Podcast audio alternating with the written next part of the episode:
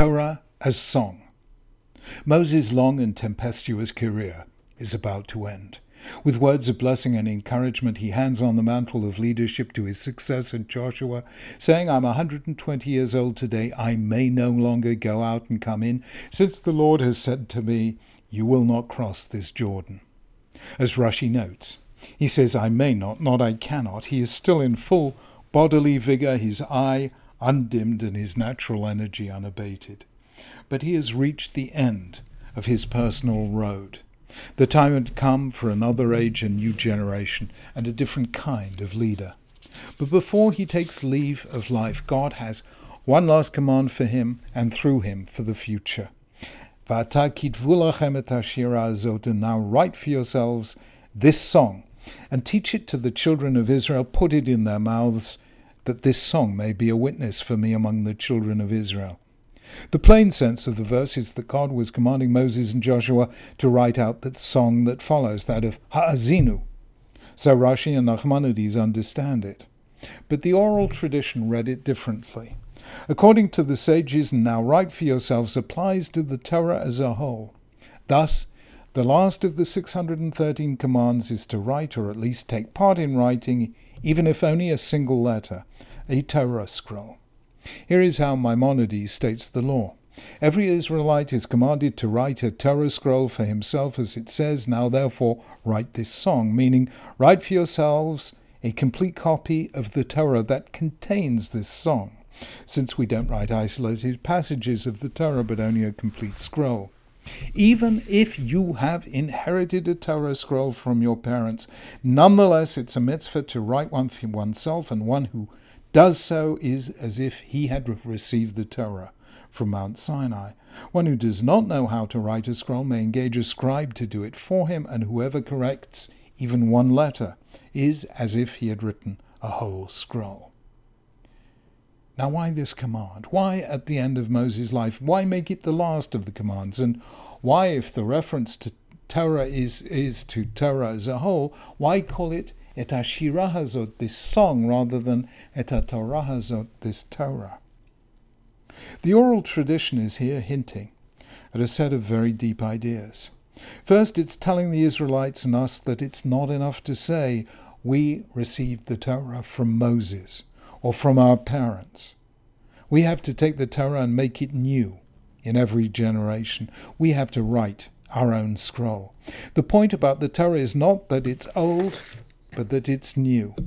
Not that it's just about the past, but about the future. It's not simply some ancient document that comes from an earlier era in the evolution of society. It speaks to us here now, but not without our making the effort to write it again.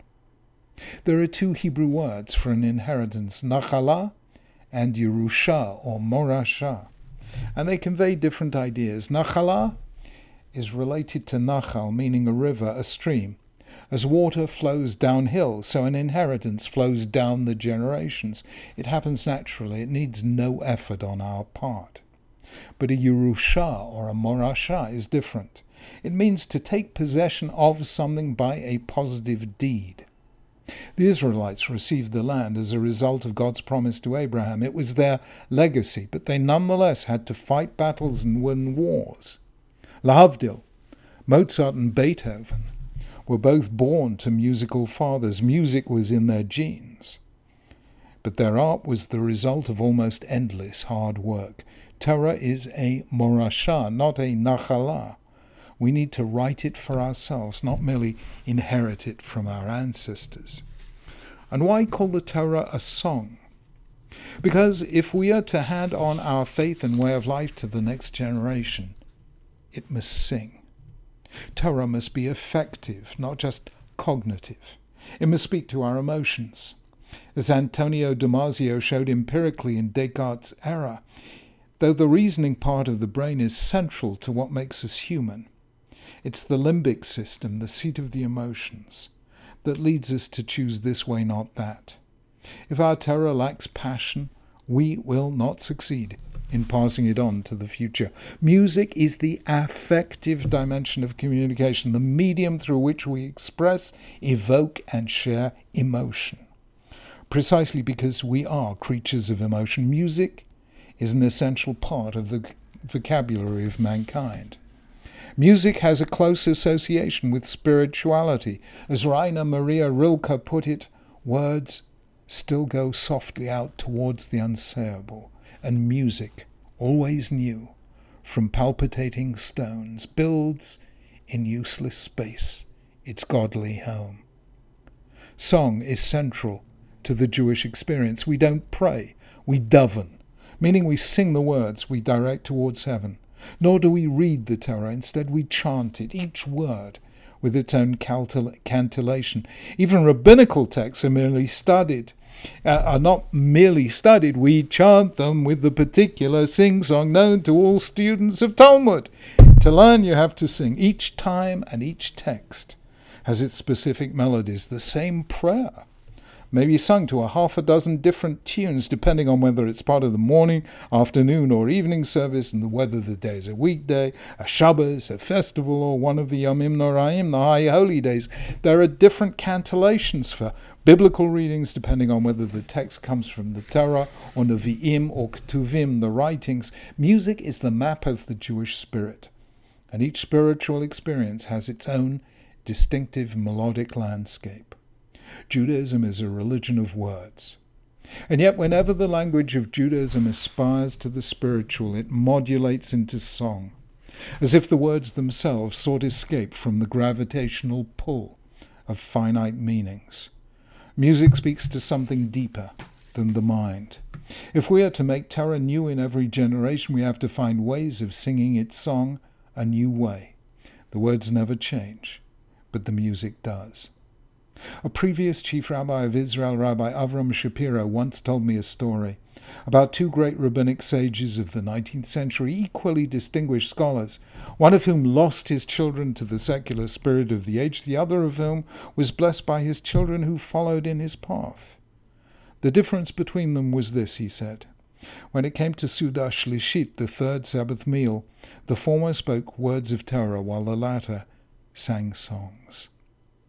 His message was clear. Without an affective dimension, without music, Judaism is a body without a soul. It's the songs we teach our children that convey our love of God.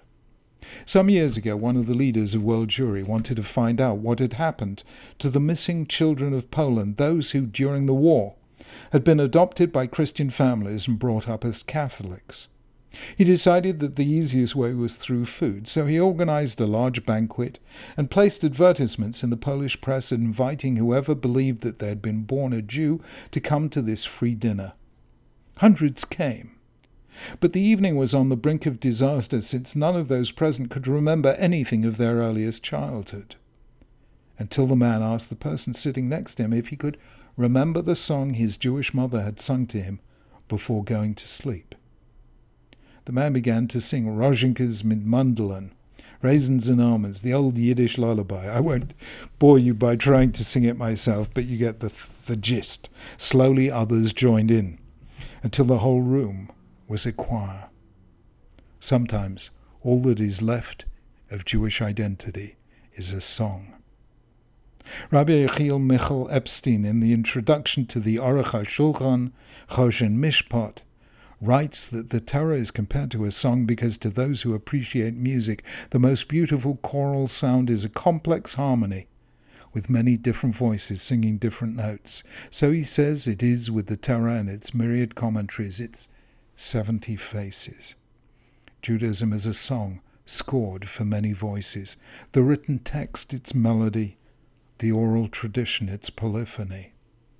So it is with poetic closure that Moses' life ends with the command to begin again in every generation, writing our own scroll, adding our own commentaries, the people of the book endlessly reinterpreting the book of the people and singing its song. The Torah is God's libretto, and we, the Jewish people, are his choir. Collectively, we have sung God's song. We are the performers of his choral symphony. And though when Jews speak, they often argue, when they sing, they sing in harmony, because words are the language of the mind, but music is the language of the soul.